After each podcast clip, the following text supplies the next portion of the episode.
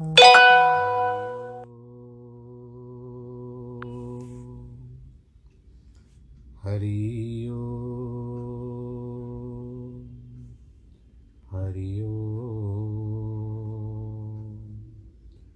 गुरुर्ब्रह्मा गुरुर्विष्णु गुरुर्देवो महेश्वरः। गुरुर्साक्षात्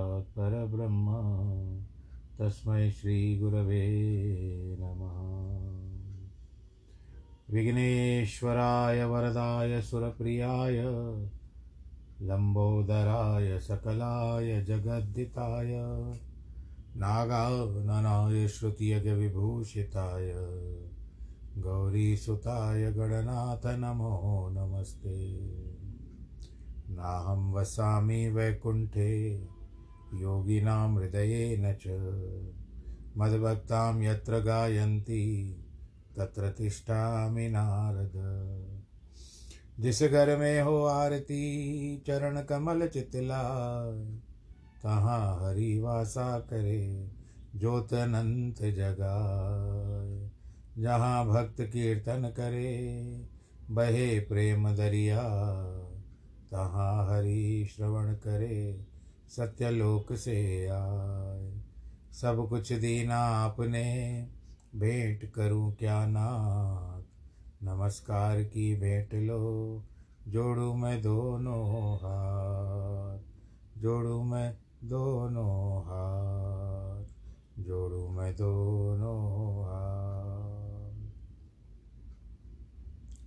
शान्ताकारं भुजगशयनं पद्मनाभं सुरेशं, विश्वाधारं गगनसदृशं, मेघवर्णं शुभाङ्गं, लक्ष्मीकान्तं कमलनयनं योगिवृधानगम्यं वंदे विष्णुं भवभयहरं सर्वलोकैकनाथं, मङ्गलं भगवान् विष्णु, मङ्गलं गरुडध्वज, मङ्गलं पुण्डरीकाक्ष मङ्गलायस्तनो हरि सर्वमङ्गलमाङ्गल्ये शिवे सर्वार्थसाधिके शरण्ये त्र्यम्बके गौरी। नारायणी नमोऽस्तु ते। नारायणी नमोऽस्तु ते। नारायणी नमोऽस्तु ते। श्रीराम जय राम जय जय राम। श्री राम जय राम जय जय राम। श्री राम जय राम जय जय राम। श्री राम जय राम जय जय राम। श्री राम जय राम जय जय राम। श्री राम जय राम जय जय राम। रघु जय रघुनंदन जय सिया राम। जय रघुनंदन जय सिया राम जानकी वल्लभ सीताराम, जानकी वल्लभ सीताराम, जय सिया राम जय जय सिया राम जय सिया राम जय जय सिया राम जय सिया राम जय सिया राम जय सिया राम जय जय सिया राम जय रघुनंदन जय सिया राम पूर्ण कर दो सबके काम। रघुपति राघव, राजा राम। पतित पावन, सीताराम। सीताराम सीताराम। सीताराम सीताराम। भजमन प्यारे, सीताराम। बोलो सियावर रामचंद्र की जय। प्रिय भक्तजनों, रामायण के अंतर्गत इस समय हम लंका कांड का जो सोपान है, उसमें हम हैं, वर्तमान है।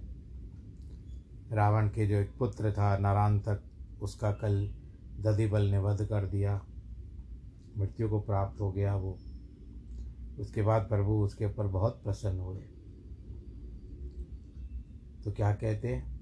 आगे, कि बिहवा बलपुर राज करहु तात तुम मदित मुदित मन, चांड और सब काज, शिवा शंभु भक्ति दृढ़। सियावर रामचंद्र की जय। प्रभु के समक्ष आया, सम्मुख आया तो उस समय में प्रभु बहुत प्रसन्न होकर कहते हैं, तात, तुम प्रसन्न होकर के विवाहबलपुर में जाकर के राज करो, सब कुछ त्याग कर शिव पार्वती के चरणों में दृढ़ भक्ति करो। जो ये शुभ कार्य सदा करते हैं, वे ही प्राणी मेरे मन में वास करते हैं। शिव बोले, हे पार्वती, रघुनाथ जी का यही स्वभाव है। भक्तों के ऊपर निर्मल प्रेम रखते हुए कुछ भी दुराव नहीं करते, दूसरा भाव नहीं लाते। प्रभु भी कहते हैं कि निर्मल मन जन, निर्मल जन मन सोई मुझे मोहि भावा, मोहि कपट छल छिद्र न भावा। रघुनाथ जी मुझे अपना रूप जानते हैं। इस कारण बारंबार मेरा बखान करते हैं। जिसने रघुनाथ जी का स्वभाव जाना, उस सबको छोड़कर प्रेम भक्ति मांग ली। राम भक्ति रूपी सागर जिसके हृदय में बसता है, उसकी महिमा वेद और पंडित भी कहते हैं। ताल, नदी, सब सुख के देने वाले सागर में बिना ही बुलाए चले जाते हैं। इसी प्रकार भक्तों पर सुख आता है। उसको शुद्ध शिक्षा देकर भी फिर रघुनाथ जी ने अपने हाथ से तिलक किया। रघुनाथ जी का रुख पा करके तब अंगद आदि वीरों ने उसे सिर निभाया कि पाई भक्तिवर, राजवर, प्रभु चरणन शिर नाई। दधी बल पठयऊ तुरंत, हट सुनौ ऋषय शुभ भाई सियावर, रामचंद्र की जय। भक्ति वर और श्रेष्ठ राज पा करके प्रभु के चरणों में सिर निभा करके दधिबल बहुत कहने से तुरंत बिहवा पुल को बिहवा बलपुर को विदा हो गए। हे भरद्वाज, अब आगे की कथा सुनो। तन मन से श्री रघुनाथ जी के चरणों में प्रेम किए दधिबल भय त्याग करके राज करते हैं। यहाँ सेना सहित श्री रघुनाथ जी विराजमान हैं। सो देखकर देवता भी मन में बड़े प्रसन्न हो रहे हैं। अनेक प्रकार से नगाड़े बज रहे हैं। फूलों की बरसात हो रही है। सब स्तुति कर रहे हैं। और फिर देवता कहते हैं, चलो फिर जब तक अब रावण की बारी है, उसको मरे, समय लगेगा। जब प्रभु चाहे मारेंगे उसको, तब तक चलो हम लोग विश्राम कर लेते हैं। जब आएगा तब देखेंगे। रावण का की मृत्यु भी देखेंगे। अब उधर की कथा सुनिए। जहाँ रावण बैठा है। वहीं सिरहीन शरीर नरान तक का शरीर जाकर के गिरा। देखते ही व्याकुल होकर आप उठ भाग गया। एक तो एक क्षण के लिए तो उठ करके खड़ा भाग गया। फिर आखिर देख करके बहुत दुखी हुआ। अरे नरांतक, क्या मूर्छित हो गया है? शोक से लंका में महाखली बल मच गई। मंदोदरी आदि राक्षसी शोक समाज विषाद में भर गई। बिंदुमती आदि सकल नरांतक की नारी व्याकुल मही लोटई परी। निज तन दशा विसार। उसकी जो स्त्री है नरांतक की जो स्त्री थी, जो साथ में आई थी, बिंदुमती, वो आदि जो भी नारियाँ थी, जो नरांतक की दूसरी भी स्त्रियाँ थी, व्याकुल होकर के पृथ्वी पर लौटने लगी, अपने शरीर की दशा तक भूल गई। हे गरुड़ जी, सुनो, वे स्त्री कैसे विलाप करती थी कि कहा नहीं जाता? शोक सागर में लंका रूपी छोटी सी नौका पड़ी है। उसमें राक्षसों की सब स्त्रियाँ चढ़ी हैं। वह नौका डूबना चाहती है। वही निवाह होता न देख करके मंदोदरी सबसे बोली, बिंदुमती को हाथ पकड़ करके बैठाया। सुलोचना के सती होने की कथा सुनाई। सुलोचना की पवित्र करणी श्रवण करके नरांतक की स्त्री ने मन में धीरज धारण किया। विनय पूर्वक अपने भेद सबको समझा करके सासू के चरणों में लगी। मन धाम का मोह त्याग कर स्वामी की अनुरागिनी हो गई। और बोली, हे माता, अब यह उपाय शीघ्र सोचो, जिससे मैं अपने पति के लोक के चले जाऊँ। मंदोदरी बोली, हे पुत्र वधु, और तो कोई उपाय नहीं है। जहाँ रघुनाथ है, वहीं तू जा। कि जे ही विधि गई सुलोचना, ते ही गन तुम भय त्याग। निरखौ रघुपति पद कमल लावों पति शिर मांग। सियावर रामचंद्र की जय। सुलोचना जो मेघनाथ की स्त्री थी बहू।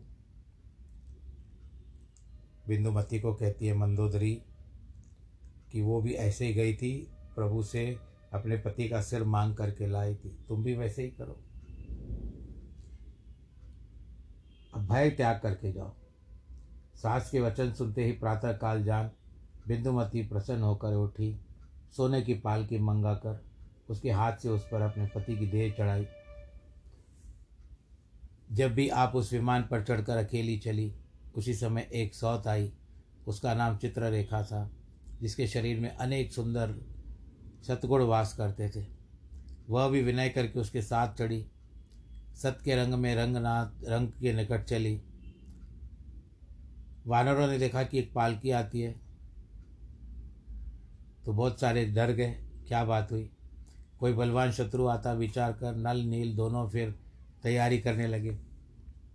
शीघ्रता से आगे आए। दोनों स्त्रियों को देखने लगे कि समझ बूझ वृतांत दो। फिर आए प्रभु पास। पंद कंज पद उभय कह। सुनिए रमा निवास। सियावर रामचंद्र की जय। रघुनाथ जी के पास सारी बातें सुन करके आए। उनसे और दोनों को, कमल को दंडवत कर प्रणाम करके कहते हैं कि, हे राम रमन सुनिए।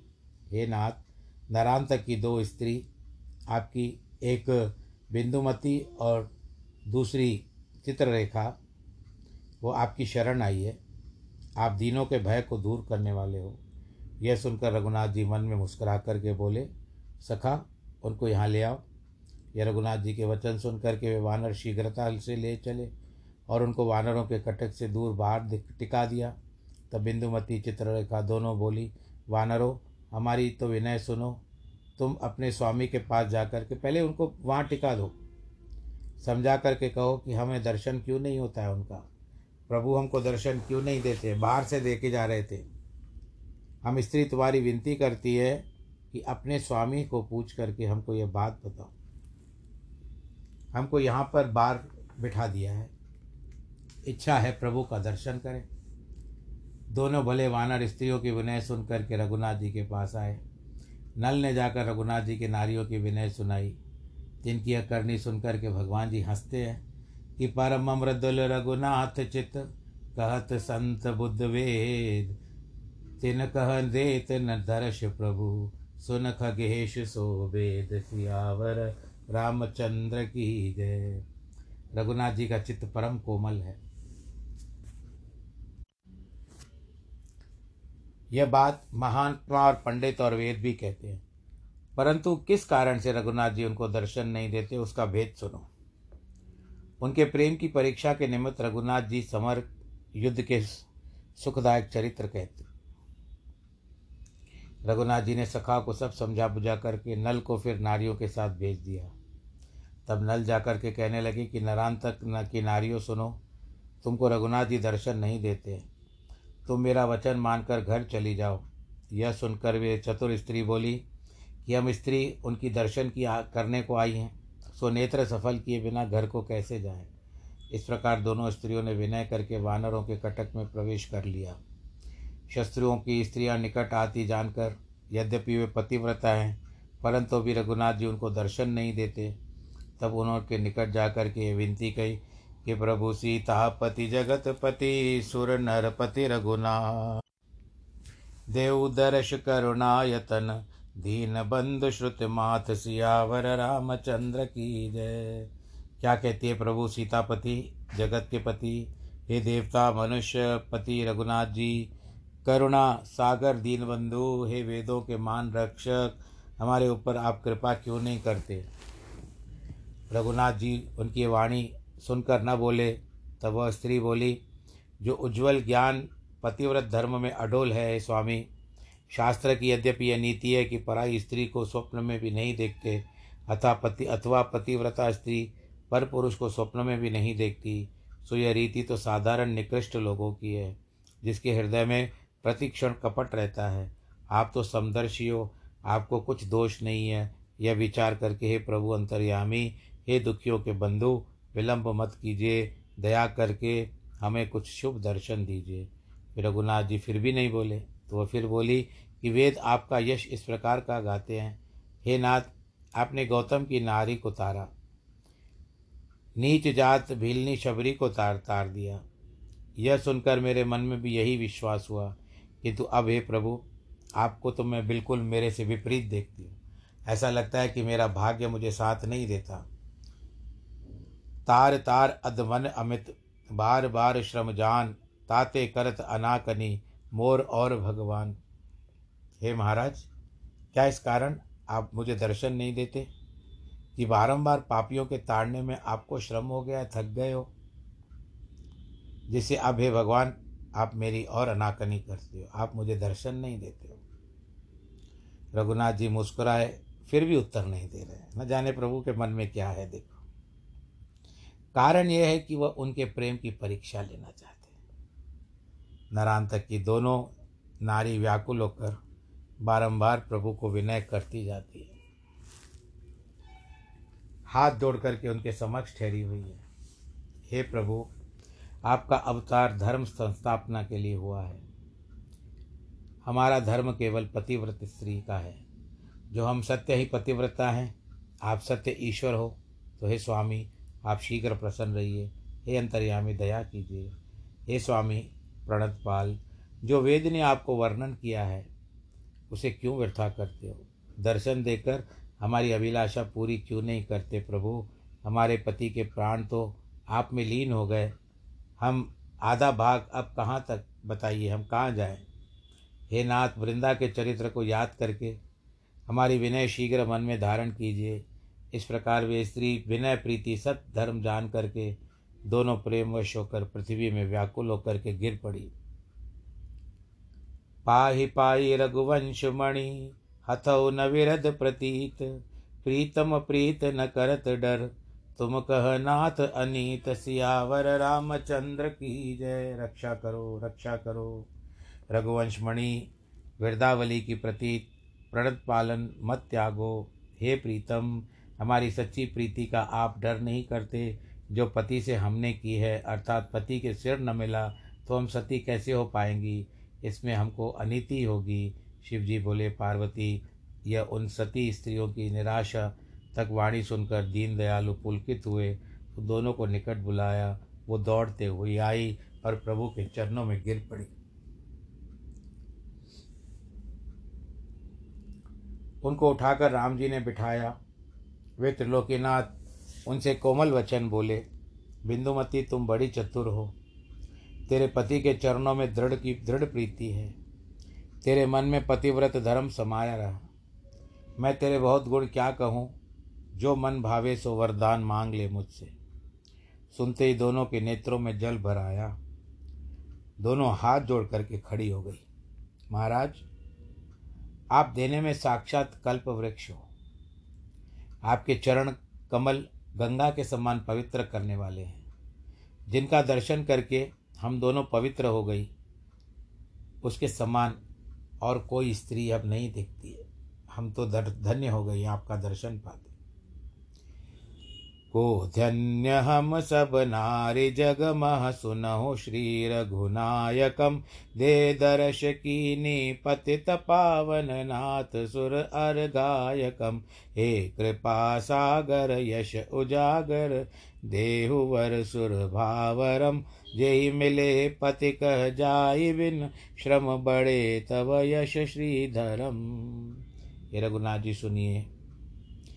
हमारे समान जगत में स्त्री धन्य है। आपने दर्शन दे करके हमें पवित्र कर दिया है। हे पतित पावन, पापियों को पवित्र करने वाले, आप देवताओं के शत्रुओं का शार नाश करने वाले हो। हे कृपा समुद्र, आपका यश चारों ओर फैल रहा है। हे देवताओं के आनंददाता आप यह विचार दीजिए, जिससे हम बिना श्रम पति के लोक को प्राप्त हो जाए। हे लक्ष्मीपति आपका यश बढ़ेगा। यह कई बिंदु कुमार सहित सौत प्रभु पद परी तिन्हें उठाए करार, जगत राता किम कहत पुनः। बिंदु की कन्या, जो बिंदुमती थी, यह कहकर सौत समेत प्रभु के चरणों में फिर गिर पड़ी। फिर जगत रक्षक श्री रघुनाथ जी उनको उठा कर के इस प्रकार के वचन कहते हैं, धीरज धरो, तुम मन में अब मत धरो, अपना पति लो घर जा कर के सुख सुख करो। यह सुनकर के बोलिए, देवी, हे देव, आपने बहुत कृपा दिखाई, परंतु हम भी जी की बात कहती है, जो हमारे मन में आ रहा है। पार्वती जी सहित शिव जी विरागियों कर भी ये नाथ आपके दर्शन के अनुराग करते हैं। नारद आदि सनकादिक भी जितने हैं, वे अनेक प्रकार से आपको पाने के लिए जप तप करते रहते हैं। उन्होंने भी तो हमारे समान आपके चरण कमलों की अगा कर नहीं देखे होंगे। जगत के संपूर्ण आपके दर्शन के लवलेश के समान भी तो नहीं है। अमृत से पेट भरकर विष कौन खाएगा? हे देवताओं के स्वामी, यही हमारी विनती है। आप हमारे स्वामी शीघ्र अति शीघ्र मंगवा लीजिए। यही हमारी इच्छा है कि नारायण नारांतक कर शीश तब दीन मंगाई रमेश, पाए स्वामी शिर मुदित भई बोली दो उर्गेश सियावर रामचंद्र की जय। यह वार्ता सुनते ही रघुनाथ जी ने नरांतक के सिर को मंगवा लिया। है गरुड़, अपने स्वामी का सिर पाकर के दोनों प्रसन्न हो गई। हे नाथ, हमारी इतनी और विनय है। ईंधन बिना हम किस प्रकार अपना शरीर दाग करेंगी? सुख सागर रघुनाथ जी उनके वचन सुनकर हनुमान और अंगद जी से बोले, रघुनाथ जी बोले, सखाओ, शीघ्र लंका में जाओ और चंदन नगर के अनेक भोज ले आओ। रघुनाथ जी की आज्ञा से वानर गए। लंकापुरी में घर घर चंदन ढूंढा। हे वे वानर, अनेक बाहर चंदन ढूंढकर रघुनाथ जी के पास ले आए। तब रघुनाथ जी बोले, विभीषण, सुनो, यही बड़ा हितकारी उपदेश है। जहाँ बिंदुवती स्थान चाहती है, वहाँ तुम यह जलाने का काष्ट भरवा दो। रावण का वैर छोड़कर सुंदर चिता बना दो। कि रघुवर आज्ञाधार सिर, उठे दशानन भाई। अयुत भार चंदन अगर, ते संग चले लिवाई सियावर, रामचंद्र की जय। रघुनाथ जी की आज्ञा पा करके सिर पर धर कर विभीषण उठे। बहुत से अगर और चंदन का भार अपने हाथ में लिवा चले। आयुध का अर्थ क्या आता है? इस दोहे में आया आयुध का अर्थ होता है दस हज़ार का भार।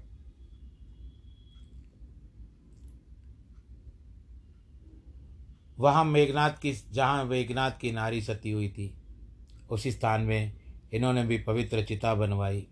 बिंदुमती दूसरी सौते जो बिंदुमती को बहुत प्यारी थी, वे सब भी वहाँ आई, मूर्छित होकर सब गिर पड़ी, शरीर की शुद्ध बुद्ध न रही। बिंदुमती की गति सुनकर वे चली, मन में दुख है, चौदह राक्षसी ऐसे वेग से चली है, जैसे आग देखकर एक हिरणी भाग जाती है। और कहने लगी, पति की प्यारी बिंदुमती, तू कहाँ है? हमें छोड़कर कहाँ जाती है? इस प्रकार विलाप करती हुई पहुँची और उन्होंने देख करके बहुत प्रसन्न हुई। भाग्यवती, सोलह राक्षसी मन वचन कर्म से पति की अनुरागिनी, अनुगामिनी हो गई। सबने स्नान करके मृतक को स्नान कराया। रघुनाथ जी को स्मरण करने लगी कि उत्दश कंदर जगे उषट सुनौ श्रवण सब हेतु, संग मंदोदरी आदित्य, गमना के लेखक केतु। सियावर रामचंद्र की जय। हे गरुड़ जी, उधर मूर्ख रावण जागा, सब कारण सुन करके संग में मंदोदरी आदि स्त्रियों को लेकर के चला। जहाँ बिंदुमती ने चिता बनवाई थी, वहाँ गया, ढोल बजे वानरों ने सुनकर उनके मन में विचार किया कि उधर कोई वीर युद्ध करके निमित आता है। हमें यहाँ खड़ा रहना उचित नहीं है।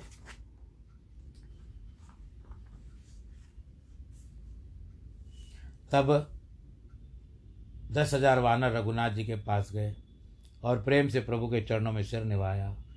एक वानर बोला है नाथ, ऐसा विदित होता है कि रावण चिता के डिग आना चाहता है। आप क्या आज्ञा होती है? रघुनाथ जी बोले, कुमुद, तुम शीघ्र जाकर विभीषण को बुला लाओ। कुमुद रघुनाथ जी को आज्ञा पाकर के शीघ्रता से विभीषण के पास आए। कहने लगे, तात विभीषण, तुम्हें रघुनाथ जी बुलाते हैं। सुनते ही विभीषण शीघ्रता से चले। सब कारण पतो बहुओं को समझाकर कुमुद सहित रघुनाथ जी के पास विभीषण आए। मोह रूपी रात्रि से जगाने को प्रचंड सूर्य रघुनाथ जी के चरणों में सिर निभाकर रावण का भाग्यवान भाई रघुनाथ जी के चरणों में आज्ञा में खड़ा हो गया। रावण स्त्रियों समेत वहाँ आ गया, जहाँ बिंदुमती और चित्र रेखा थी। देखते रावण बड़ा व्याकुल होकर के रोने लगा और साथ की स्त्रियाँ भी बहुत रोने लगी। सास ससुर को दुखी देख करके नवीन ज्ञान में भरी नरांतक की स्त्री ने सबको ज्ञान युक्त का कथा बताई और समझा करके कहा और अपने स्वामी समेत चिता पर चली आई। हे सोलह राक्षसी इस प्रकार यथा योग्य बैठी, जैसे अपने पति के घर में रह रही है। फिर अग्नि लगा दी, बड़ी तीक्ष्ण ज्वाला बढ़ी क्षण मात्रा में सब स्त्री स्वर्गलोक पहुँच गई। देवताओं की स्त्रियाँ, उनकी दशा देख करके उनकी सराहना करते हैं। वह अपने स्थानों में गई। रावण भी सब स्त्रियों के साथ ले दुख और संदेह से भरा अपने स्थान को चला गया। संदेह में दुख भरा हुआ रावण स्त्रियों सहित अपने घर गया। मंदोदरी आदि रानियों को व्याकुल देखकर आप भी मूर्छित हो गया। रावण की गति देख करके निशाचर भी सब रोने लगे, स्त्रियाँ भी रोने लगी कि राम विरोधई जस उचित, तस दिन पहुँचाए, सो विचार कर लंकगढ़ उतरे विपत बजाई जैसा कुछ रघुनाथ जी से विरोध होने का फल चाहिए वो अभी रावण के पास आ पहुँचा है। या देवता रघुनाथ जी के ऊपर बहुत प्रसन्न है। बड़ा भारी शत्रु मरा है। इसके कारण भी उनके मन में बड़ी प्रसन्नता है। सब कोई प्रभु की दर, का दर्शन करते रहते हैं। याज्ञवल्क बोलते हैं, भारद्वाज, प्रभु की आज्ञा पाकर वानर ऐसे मधुर स्वरों में गाते हैं जैसे कोकिला भी लग जाती हो। डमरू, भृंगी, शंग इत्यादि लगा करके जैसे नृत्य कर रहे हैं। गंभीर नाद हो गया संगीत का, मंजीरे बजने लगे। पार्वती से शिव की भी कीर्ति गाते हैं। इस प्रकार रीच वानर आनंद में भरे शिव पार्वती की कीर्ति करने लगे। लक्ष्मण जी सहित रघुनाथ जी की छवि सबके चरणों में मन लगा करके देखते हैं। जिस प्रकार आनंद में दोपहर की रात बीत गई, तब करुणा सागर, रघुनाथ जी ने सबको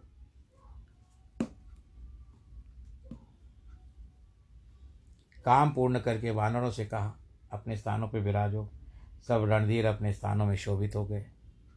लक्ष्मण सहित रघुनाथ जी विराजमान हो गए। इस प्रकार आनंद की मर्यादा, सेना सहित विराजमान हुए। सब रीछ वानर प्रभु की जय जयकार करने लगे। शिव जी बोलते हैं, पार्वती यह सुंदर चरित्र रघुनाथ जी की कृपा से मैंने तुमको सुनाया है। पार्वती, अब आगे का चरित्र सुनो। मैं अपने मन की प्रीति के अनुसार तुमको बताता हूँ। वहाँ आधी रात समय रावण जागा। कोई कोई मंत्री आकर समझाने लगे। बड़े बड़े पंडित रावण को सिखाकर थक गए, परंतु उसके मन में एक ना आई। रावण के मन में कुछ और ही है। उसको कौन मिटा सकता है? जो विदाता के हृदय में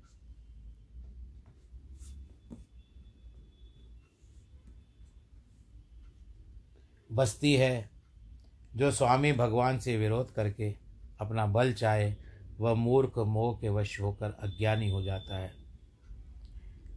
वहाँ दशानन दूत सुख, सुन नारायण तक नाश। एक दिन निज से न लख, चढ़ा समर बिन त्रास। सियावर रामचंद्र की जय। रावण, इस प्रकार दूत के मुख से नरांतक के सेना समेत शत्रु का नाश सुन करके पड़वा के दिन, यानी प्रथम तिथि जो एकम भी कहते हैं, अपनी सेना को निरीक्षण करके रघुनाथ जी से आज स्वयं लड़ने के लिए तैयार हो गया है, लड़ने को चला है। तो यहाँ पर आज रामचरितमानस के अंतर्गत, लंका कांड के अंतर्गत रामचरितमानस में पंडित ज्वाला प्रसाद मिश्र का बनाया हुआ दसवां विश्राम होता है और कथा को भी विश्राम देता है, देते हैं। आप अपना ध्यान रखिए, ईश्वर आप सबको सुरक्षित रखे। करोना में आप अपने आप का ध्यान ज़रूर रखिएगा, मास्क ज़रूर पहनिए, सैनिटाइज़र का प्रयोग करिए भीड़ भाड़ के इलाकों से बचें, जिनके वैवाहिक वर्षगांठ है और जन्मदिन है, उनको बहुत बहुत बधाई कि सर्वे भवन्तु सुखिन, सर्वे संतु निरामया, सर्वे भद्राणि पश्यन्तु, मा कश्चित् दुःखभाग् भवेत्। नमो नारायण।